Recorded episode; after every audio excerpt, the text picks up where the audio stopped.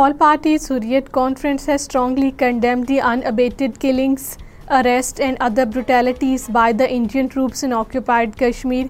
APHC leaders and organizations in their separate statements issued in Srinagar said Indian troops had martyred 11 innocent Kashmiris in the last 2 weeks.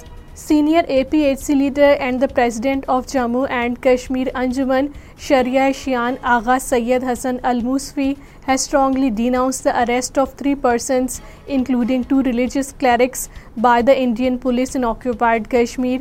The police arrested Maulvi Bashir Ahmed of the Nogam area, Maulana Ali Muhammad Jan of Khanda area of the Budgam, and Ashiq Hussain of Bandipura.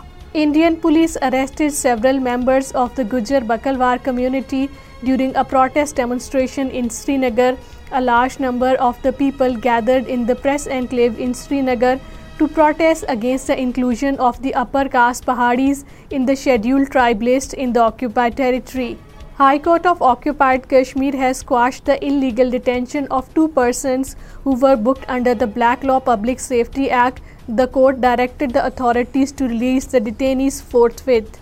All-Party Hurriyat Conference leader Mohammad Yusuf Nakash has termed the continued ban on Muharram processions by the authorities in occupied Kashmir as an interference in the religious affairs of the Muslims.